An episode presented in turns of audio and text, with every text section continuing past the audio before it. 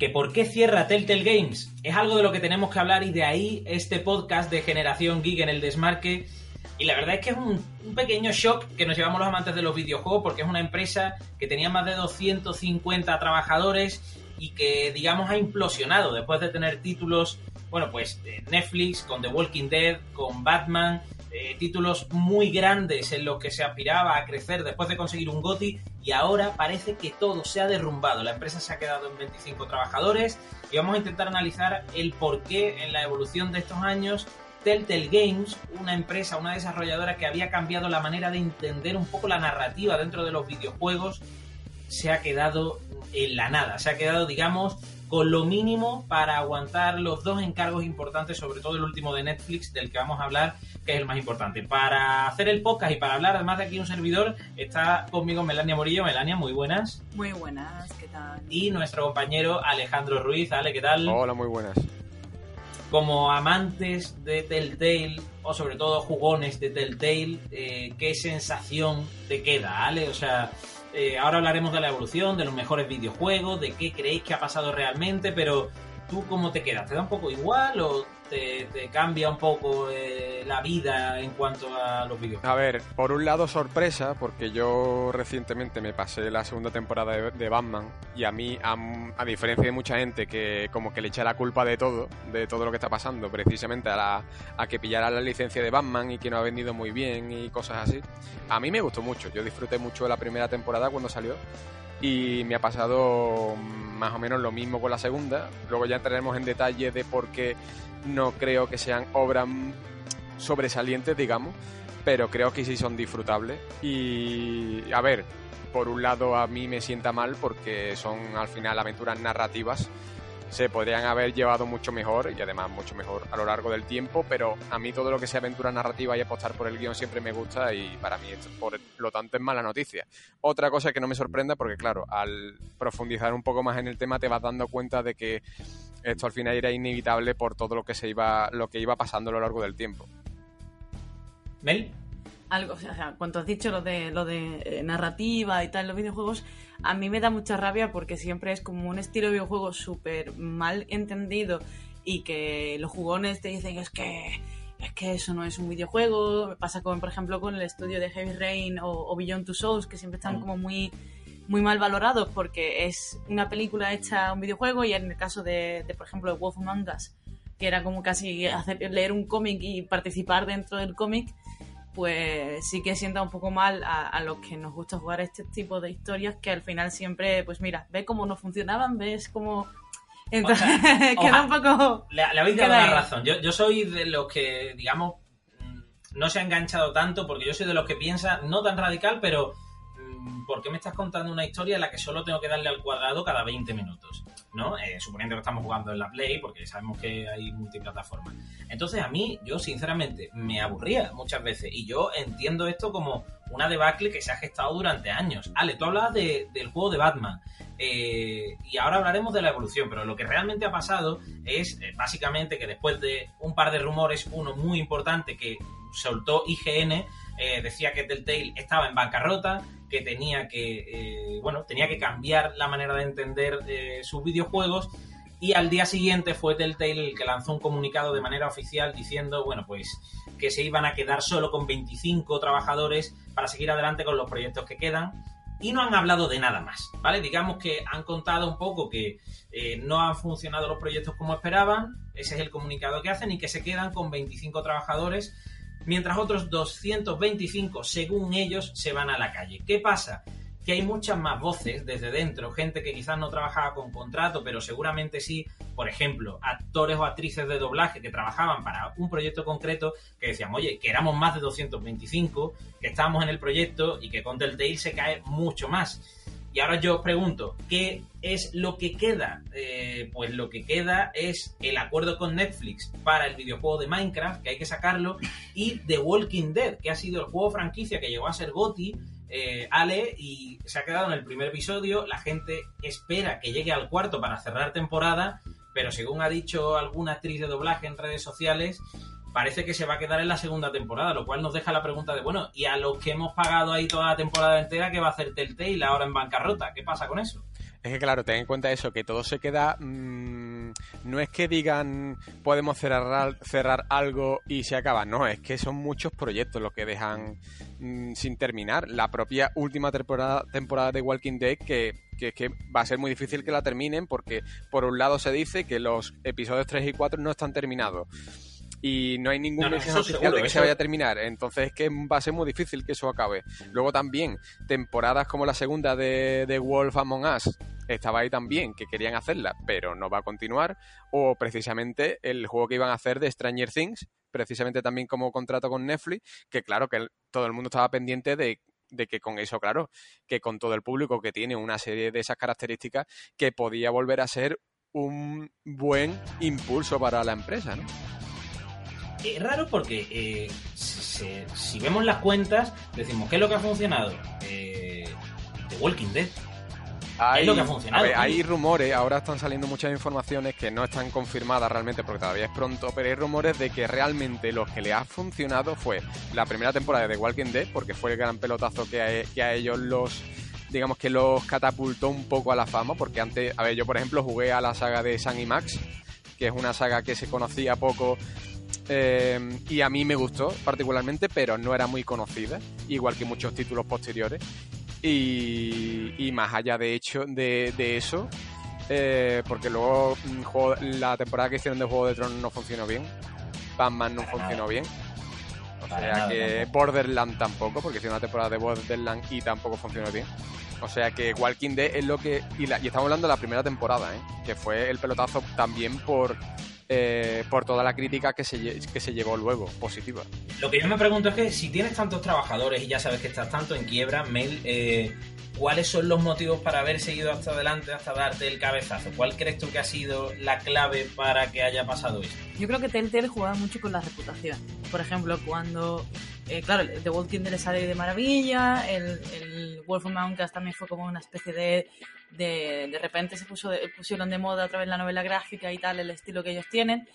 Y, dijeron, bueno, venga, vamos a seguir intentándola, a explotar franquicias, a comprar licencias de franquicias y de repente tienes un Juego de Tronos que no funciona, un Guardianes de la Galaxia que no funciona, un, sea, lo que has dicho, Ale, un Borderland que no funciona, etcétera, etcétera, pero eh, aún así entre la comunidad gamer como The Walking Dead había tenido tan buenísimas críticas y es tan buen juego el- la primera temporada, pues dices, eh, tiene que funcionar seguro. Entonces Telltale de cara a los críticos era una gran desarrolladora, pero que luego entre el público no ha vendido tanto.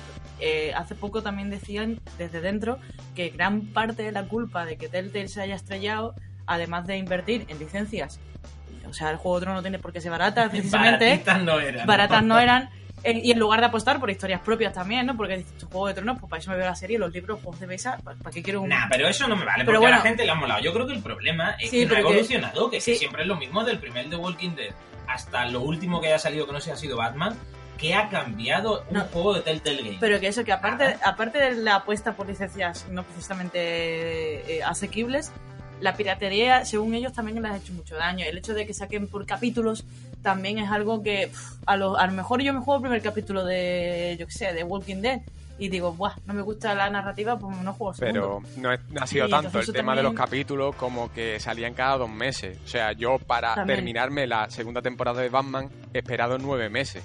Porque eran cinco capítulos, pero es que casi estás un año entero esperando para Claro. terminar. Y es que eso es demasiado tiempo. Es que eso, y no, y no innovar, ya es... eh, Eso es un coñazo porque es que al final eh, le estás pidiendo por adelantado el dinero al jugador y le estás diciendo, mira, págame toda la temporada, que el juego lo vas a tener entero en nueve meses. O sea, es que es muy fuerte, piénsalo como jugador. eh, por mucho que juegues y por mucho que tengas otros juegos, la línea narrativa del videojuego se te va. Y piensa Sí, en la gente que dice, jugador, yo no voy a empezar ahora, sino que me espero a que salga la versión completa y entonces me lo pillo, si eso, rebajado. Entonces de salida tampoco tiene muchas ventas. destrozas al que lo ha comprado además de primeras porque es que no tiene ninguna ventaja extra ¿eh? y ya os digo es que además es la jugabilidad en que ha cambiado ya yo no he jugado a todo pero Ale tú que casi has jugado a todo lo de Telltale ¿Ha cambiado algo desde la primera Clementine que conocimos en el The Walking Dead hasta el último Superman? O sea, te pregunto, ¿eh? a nivel de jugabilidad, no tengo de historia, de guion, de jugabilidad. De hecho, creo que es uno de los problemas más gordos que ha tenido que yo creo que con el tiempo ha ido a peor. Precisamente el tema de ir diversificando en vez de intentar concentrarse en hacer un buen juego. Porque es que claro, es que hay que tener en cuenta que no son cosas fáciles que tú puedas dirigir, que tú puedas dividir en un equipo de pocas personas y ya. No, es que eh, hacer un juego de estos bien implica que tú a lo largo del juego vas tomando decisiones. Esas decisiones afectan a lo que va a pasar después, dependiendo de lo que, de, que tomes un camino u otro. Entendedme, o sea, es que hay muchas cosas que tener en cuenta ahí a nivel narrativo para que funcionen las cosas. Luego, se muere, se muere. Luego, general, sí, se me ha ido. Luego, generar situaciones eh, de rompecabezas que sean atractivos, porque es que mm, muchos problemas también que se han comentado con el tema del juego de Telltale es la simpleza de, la situación, de las situaciones que se planteaban como aventura gráfica, que no había ningún tipo de dificultad, no había ningún tipo de exigencia hacia el jugador. Muchas veces es que vas un poco de la manita y lo vas siguiendo, pero casi de forma automática. Entonces, ahí es donde tendrían que haber ido mejorando con el paso del tiempo. Y yo desde la, desde la primera temporada que hicieron de San y Max, que eran seis capítulos y eran súper largos y se centraban mucho en el humor y quieras o no eso te ayudaba y luego habían puzzles que de verdad eran de aventura gráfica del estilo de Green Fandango, de las aventuras de, de, de, Lucas, de Lucas Arts, que ellos vienen de ahí. Es que ellos vienen de ahí y ese bagaje lo tenían, pero lo han ido perdiendo a medida que se han ido diversificando y se han centrado más en venderle al jugador la experiencia interactiva de historias que todo el mundo conoce. Mentira. Supuestamente, ¿sabes? Que el de verdad profundizar y traer aventuras narrativas con, con rompecabezas y cosas así. Respecto a eso, o sea, teniendo, por ejemplo, los, juegos de móviles de estos de Elige tu propia aventura, rollo novelas, que hay millones. Ojo, que están para el móvil, lo de Telltale también. Sí, sí, ¿eh? pero que eh, teniendo los gratuitos para el móvil, en las stores y demás, pues si a mí me apetece jugar un juego narrativo, pues a lo mejor me pillo el gratuito para móviles. No me voy a gastar 20 euros en un capítulo de, de alguna de las, de las franquicias de, de Telltale, que eh, no sé, por poner un ejemplo paralelo de juegos por episodios, que además han tenido una grandísima primera primer juego y que todo el mundo estamos así mirando a ver qué tal va a ser el segundo, Don't, Don't Not, los creadores de Life is Strange, Life is Strange, vaya mi, inglés de HBO. Que además ellos dijeron hace poco que ellos habían inspirado en Telltale. claro, o sea, pero... o sea, Life is Strange, o sea que...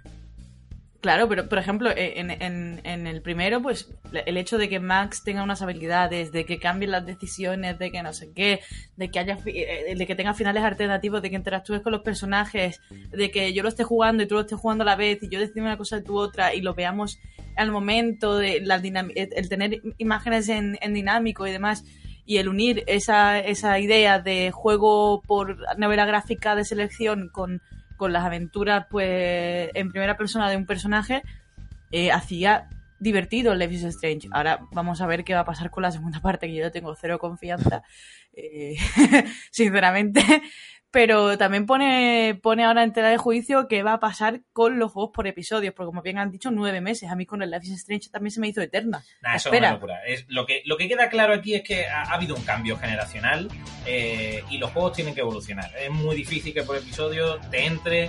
Además, ponían siempre el primer episodio gratuito para que la gente se enganchara y ni termina de funcionar. Aquí hay varios modelos eh, que, que no terminan de entrarle a la gente y la pregunta es, eh, hacia dónde vamos. Es decir, ¿qué ha creado Telltale Games que puede funcionar hoy día? Porque se ha llevado un GOTI y del 2013 a hoy ha cambiado tanto como para que se catapulte hacia la nada una desarrolladora que gana un GOTI creando un estilo propio. Ha cambiado la paciencia al jugador también. O sea, la paciencia, el... es que lo han cansado ellos. Yo claro, no o sea, no... al jugador. no, pero también, también el hecho de tú tener Cuando tú te haces todos los días ensalada y no le, no le echas nada nuevo, eh, al octavo, o sea, no sé si al octavo día o al tercer mes, para las narices de comerte siempre la misma Pero ensalada. ya no pues es, no es algo de meses, es algo de años. Es que el, el, el, Claro. El pone, la diseño artístico de la primera temporada de Walking Dead se ha mantenido hasta Batman. Es verdad que con Guardianes de la Galaxia intentaron hacer un cambio, lo que pasa es que no fue un cambio realmente a mejor, sino que intentaron darle un estilo diferente y a la gente no le gustó tampoco. Hay algo que decir, y yo creo que está en el tono de lo que dijo antes Mel, de que las cabezas visibles de Telltale, algo ahí raro había. Y no es que lo diga aquí yo, Juan Pérez, sino que lo ha dicho eh, de alguna manera la Asociación de Desarrolladores de Videojuegos de Estados Unidos, que han dicho lo siguiente y quiero que lo analicemos un poquito. Dejadnos ser claros, los ejecutivos de Telltale son unos incompetentes, también son unos explotadores, sabían que esto iba a ocurrir y se callaron. Sabemos que la gerencia no tiene en cuenta a sus trabajadores y varios informes han dejado claro de manera continuada cómo eran las condiciones de trabajo de Telltale. Esto se suma a que esos 250 que se han ido a la calle, 225 según la empresa, un poquito más según los propios trabajadores, eh, están mm, boicoteando Telltale, hablando mal de todo lo que se hacía en la empresa hasta ahora. Que esto es lo de siempre, porque no lo has dicho en su momento, porque lo dices ahora que te han echado, pero bueno, es normal que si estás jugando con el sueldo de una familia te calles y asumas y tires para adelante, pero ahora parece que ha explotado todo. ¿Esto de quién es culpa? ¿De los que están arriba? ¿De alguien que no ha dado buenas ideas? Eh, Es complicado, pero ¿a quién señalamos? Porque ahora la comunidad está con todos esos trabajadores que también han ido en la misma línea de los videojuegos. Es decir, es que, repito, no se ha evolucionado. A nada. ver, ellos tendrían que haber intentado darse cuenta de que la cosa les iba a estallar en la cara a todos y tendrían que haber intentado buscar la forma de hacer algo desde dentro con el tiempo, sobre todo si lo estaban viendo todos y no han dicho nada. Porque es que ya te digo, es verdad que claro, muchos por miedo a perder el trabajo no han hablado, porque claro, mucha gente vivía allí al lado del estudio, que es una zona cara en la que si te quedas sin trabajo y encima, como ha pasado, que no tenían seguridad social, que no se llevan indemnizaciones. Es que encima, a ver, es que la empresa ha funcionado mal porque incluso han llegado a contar que había gente que una semana antes de que todo se fuera a pique, o sea, que estaban contratando a gente una semana antes, que eso es casi como un ERE de aquí. Y, y que tienen, la poca vergüenza de meter a gente sabiendo que se, que se, iba, que se iban a la porra, ¿sabes? Es que es mucha tela. La verdad es que se va, un, se va un estilo. No sé si tú querías decir algo al respecto, Mel. No, eso que me, me sonaba, vamos a rematar que el Titanic segunda Sí, es que... y ya está. Eh, a ver, recordemos, hay acuerdo con Netflix, hay dinero, se quedan 25 trabajadores, pero están en bancarrota y Telltale ha muerto, lo cual está diciendo de alguna manera al mundo de los videojuegos, no queremos esto. No queremos este tipo de historias divididas tanto en el tiempo que sepamos que no podemos remar hasta, hasta llegar. Pero eh, os pregunto, ¿cuál ha sido el mejor videojuego para vosotros de Telltale y cuál es el ejemplo a seguir para que eh, se continúen haciendo este tipo de videojuegos de otra manera o para que otros desarrolladores digan, pues vamos a seguir el ejemplo bueno y a no seguir determinados actos. ¿Qué es lo bueno de Telltale? ¿Con qué nos quedamos después de estos 5 o 6 años? A ver, yo de, me quedo- de ver- o sea- de verdad que lo tengo muy claro, que es que si ellos de verdad hubiesen seguido la línea de la primera temporada de Walking Dead a más, es decir, que los capítulos fueran más largos, que la interacción con el entorno hubiese sido más profunda, que la- los diálogos con los personajes fueran eh, más interactivos, si realmente se hubiesen preparado de preocupado de hacer algo así, por ejemplo, algo mm, a medio camino con lo que han hecho, por ejemplo, la empresa de Supermassive Games, con la empresa de Until Dawn, que ahora van a sacar también nuevos juegos, que ellos también van por este estilo, pero claro, Until Dawn fue un, un juego terminado, que se jugaba de principio a fin, pero que era muchísimo más complejo porque todas las decisiones que tú tomas es que, dependiendo de, de lo que vas haciendo a lo largo de la partida, que además tiene un montonazo de personajes, es que tu partida es muy diferente a la de otro jugador tan solo porque esto que, que decides aquí, lo que decides 5 segundos después y lo que decides 20 minutos después, todo eso te va a repercutir. Entonces creo que si hubiesen ido siguiendo ese camino, hubiese sido muchísimo mejor. Yo no tengo el mensaje negativo de que de que Telltale se va y, y la gente no quiere esto, ¿no? La gente quería esto, pero mejor. Entonces lo que hay que hacer es tomar conciencia de cuáles han sido los errores e intentar mejorar a partir de ahí. Ejemplo claro, Mel, de juego que te haya marcado, que estén No las a, cosas. a mí, por ejemplo, eh, también voy a decir The Walking Dead porque es una. eh, es- es- está muy bien. Luego te introduce muy bien en el, en el mundo del, de- del, de Kirman, o sea, incluso para la gente que no ve la serie o no lee el cómic le es fácil introducirse, los guiños, los momentos.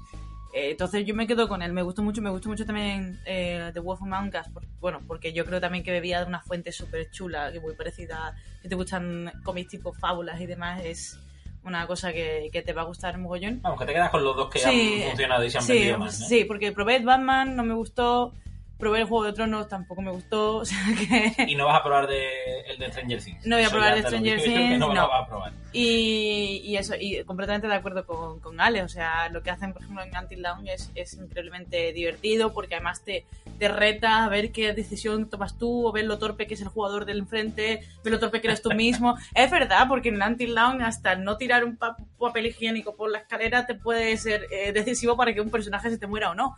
Y, y está guay, o sea, es algo, es algo que diferencia. Entonces, si ellos hubieran hecho eso, o se hubieran ido también por, por el ejemplo de antes, ¿no? Por Donald, eh, a jugar también con el entorno, con el personaje, con las decisiones, con que te puedas arrepentir, etcétera, etcétera, pues sí. O sea, la narrativa de videojuegos sigue, eh, tiene, sigue teniendo fuerza y se puede hacer bien. O sea, por ejemplo, Beyond Two Souls no fue un exitazo como fue Heavy Rain, pero también fue un éxito y, y tiene muchísimo muchísimo fandom y funciona. O sea, que yo creo que cuando saquen el estudio otra historia parecida, que seguramente se parecerá mucho a lo que está haciendo Until Dawn, Bueno, de hecho, Detroit, Eh, el último juego de claro, Detroit, Detroit también ha funcionado Pero bastante bueno, bien. Detroit- Yo creo que es el juego más bueno. sólido que tienen de este estilo. Sí, sí, sí. O sea, a mí Detroit personalmente lo que he visto no me ha gustado, pero eh, por, por- bueno, porque al guion no me parece que sea tampoco una cosa maravillosa y que hay muchos clichés. Pero sí que a nivel de, de jugabilidad y de, y de interacciones y demás, está muy conseguido, está muy divertido.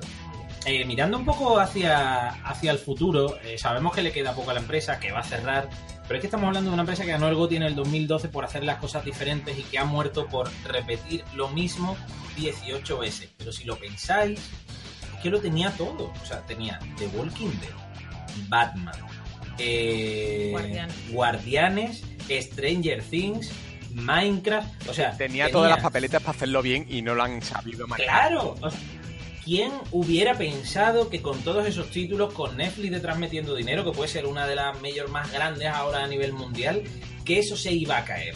Eh, pues seguro que solo ellos y con las ventas. O sea, no sé si esperaban que de repente llegara HBO pidiéndole... ca- Bueno, claro, y con Juego de Tronos. O sea, es que es increíble, es que lo tenían todo.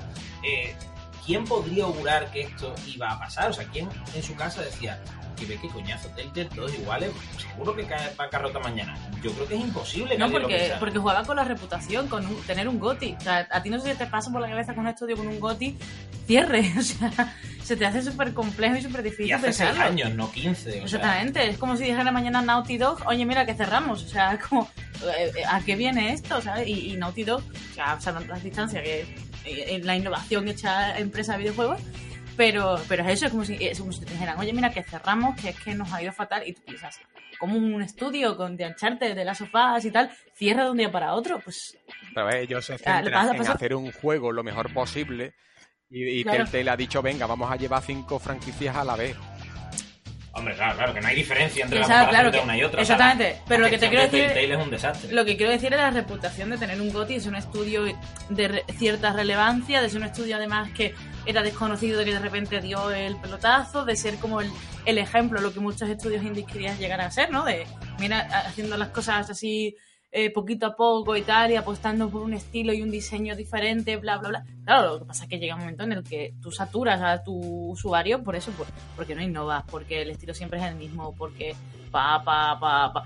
Entonces, mm, o sea, es el ejemplo de cómo dos estudios que hacen las cosas diferentes y que intentan y que han innovado en el mundo del videojuego, como, como el que se recicla funciona y como el que ha decidido seguir confiando en que a su usuario medio le gusta y lo va a comprar todo, pues al final no. Lo que le pasa a esto es que ahora, por ejemplo, se están filtrando vídeos de, de lo que hubiera sido el juego de Stranger Things, eh, que se está haciendo al mismo tiempo, o sea, 14 juegos al mismo tiempo, estoy exagerando, pero cada capítulo de un juego determinado, lo que hemos hablado antes, lo sacas cada dos meses, ¿no? Entonces, céntrate en X proyectos, no tengas 250 personas haciendo 14 proyectos diferentes, porque eh, si los desarrollas cada dos meses, la gente se desengancha y además no tienes contenta a la persona que te ha pagado para que le hagas ese videojuego, que yo creo que es el mayor error de todo esto, ¿no? Que estás, estás codeándote con los más grandes y es lógico que la espera peque cuando los datos no terminan de funcionar. Eh, chicos, no sé qué más se puede decir de todo esto, porque ya creo que lo hemos analizado todo. Lo único que parece que de lo que queda de Telltale, eh, como hemos comentado, da la sensación, esto es rumor, pero según dicen los trabajadores, que no va a haber eh, temporada completa de The Walking Dead y muchos se van a quedar eh, sin el dinero, a no ser que, bueno, salga un comunicado diciéndole que se lo van a devolver con esa temporada completa. Es decir, la historia de Clementine, que tanto se ha cuidado, va a morir sin que se cierre la historia realmente, porque había pensado un tercer y un cuarto episodio. Y a saber lo que va a salir de Minecraft, que no es ni mucho menos lo, que, lo más esperado de la empresa teniendo por delante un Stranger Things. Así que no sé si Ale, para cerrar, eh, tienes algo que decir o eh, algún grito, alguna queja, insultar a alguien, no lo sé. A ver, yo, yo tengo la reflexión de que a día de hoy cada vez es más difícil llevar para adelante proyectos que sean, digamos, más eh, atrevidos porque salvo que estés amparado por una gran empresa como, como Sony y te puedas permitir decir voy a jugármela y voy a hacer una aventura narrativa, es muy difícil llevar proyectos hacia adelante, a menos que tengas muy claro que es tu proyecto personal y que quieres hacerlo porque es lo que quieres hacer en tu vida y todo ese tipo de cosas. Es muy difícil llevarlo adelante porque es que a día de hoy donde se apuesta es en títulos como Fortnite y en tener eh, apuestas online que te dure mucho tiempo los jugadores jugando y cosas así no son atractivas porque claro es te, te, pasas el capítulo o los capítulos y ya no vuelves a tocar el juego para nada. Entonces o se intenta buscar la forma de de reformular el concepto e intentar eh, llevar a cabo nuevas mecánicas dentro de todo este tipo de cosas o es que se va a quedar todo siempre muy muy siempre en segundo plano es cierto que a lo mejor deberíamos haberlo dicho al principio del podcast, ¿no? Que somos unos ventajistas, porque estamos hablando metiéndonos con Telltale después de que haya dicho que va a quebrar o que está en bancarrota. Le habíamos dicho, esto es un podcast ventajista del desmarque. Pero eh, cuando hay gente que está contratando a personas una semana antes de declararse en bancarrota, sabiendo que iba a entrar en bancarrota, sabiendo las ventas de los juegos anteriores, amigos, esa persona algo está haciendo mal y lleva una empresa es decir, por muy ventajista que seamos, tengamos perspectiva también de que mmm, algo muy grande se estaba haciendo muy mal, porque si no, no echas a 250 personas. Pero que eso se veía, ¿eh? Que, es que no se trata de ser ventajista, es que tú juegas a los últimos títulos y tú ves que algo falla, porque además en la segunda temporada de Batman, de verdad que no se hacían las cosas bien, porque tan solo con el tema de ponerte los subtítulos, o sea, ya no es que te doblen el juego a otro idioma, es que los subtítulos te lo ponían mal. ¿Vale? Y cuando un juego no se preocupa ni siquiera de localizarte bien el juego, es que algo falla. ¿Mejor o peor doblado que el Final 7? No, no, doblaje no, me refiero a los subtítulos, que encima era un español bueno, neutro eso... de estos de... Claro, claro. Que cuidado. Me refería a eso. O sea, ¿mejor traducido o peor que el Final 7? Hombre, a ver, pero el Final 7 fue otra época. Si, si sigues haciendo a día de hoy lo que, lo que pasa en Final 7, o te conviertes en meme o, o vas en bancarrota o acabas en bancarrota. Venga, Mel, para cerrar. Bueno, para cerrar, pues nada, chicos, que si tenéis una empresa tan grande, por favor no contratéis a pobres becarios dos días antes de cerrar, ¿vale? Y no montéis vuestra empresa en un sitio en el que es muy caro vivir, porque vas a tener explotar a tus trabajadores. Y, y por favor, eh, no compréis licencias de cosas caras. O sea, apostad también por ideas nuevas, que eso también creo que es esencial, porque mmm, si tienes 10.000 productos de lo mismo, llega un punto en el que dices, ¿para qué? O sea, yo no creo que Stranger Things hubiera sido un exitazo a, pudiendo jugar a, mm, al juego de, de móvil de Stranger Things o viéndote la serie. O sea, la, la, solución de Mel es que juegues a otro juego, que los de Telltale son una No, mierda. a ver, no es que es eso, sino Telltale leches. Escucha a los guionistas que tienes en la sala que seguro que tendrán ideas maravillosas y no tires de. Es que ¿Cuánto dinero se han podido gastar solo en licencias? Con, eso, con lo que se ha gastado en licencias tengo yo una casa en Torremolinos. En Torremolinos o en Miami, porque vamos. Y, a, y, a, eso le tienes que sumar, bueno, pues que mala praxis, que no dormíamos para terminar determinados ciclos de periodos para cerrar capítulos de juego, bueno, un sinfín de historias bastante largas. Aquí lo vamos a dejar con Alejandro Ruiz, con Melania Morillo, un servidor aquí, Juan Pérez. Chicos, muchas gracias por echar el ratito aquí con nosotros. Muchas de nada. A ver si hay buenas noticias en el futuro. Hombre, sí, aquí hablamos de cosas buenas y de cosas malas, un poquito de todo. Ya cuando salga eh, Kingdom Hearts 3 ya tendremos cosas buenas que decir, ¿no? Las bueno, sofás 2. Vale, con Kingdom Hearts vamos a hacer tres podcasts diarios. Aunque los tenga que hacer yo solo, y voy a ir subiendo, la gente va a subir el gameplay de los juegos, yo voy a subir podcast de lo que De me reacciones salga, en directo, de ¿no? Lo que yo quiera, de lo que me dé la gana, o sea, no lo sé, va a ser muy loco todo.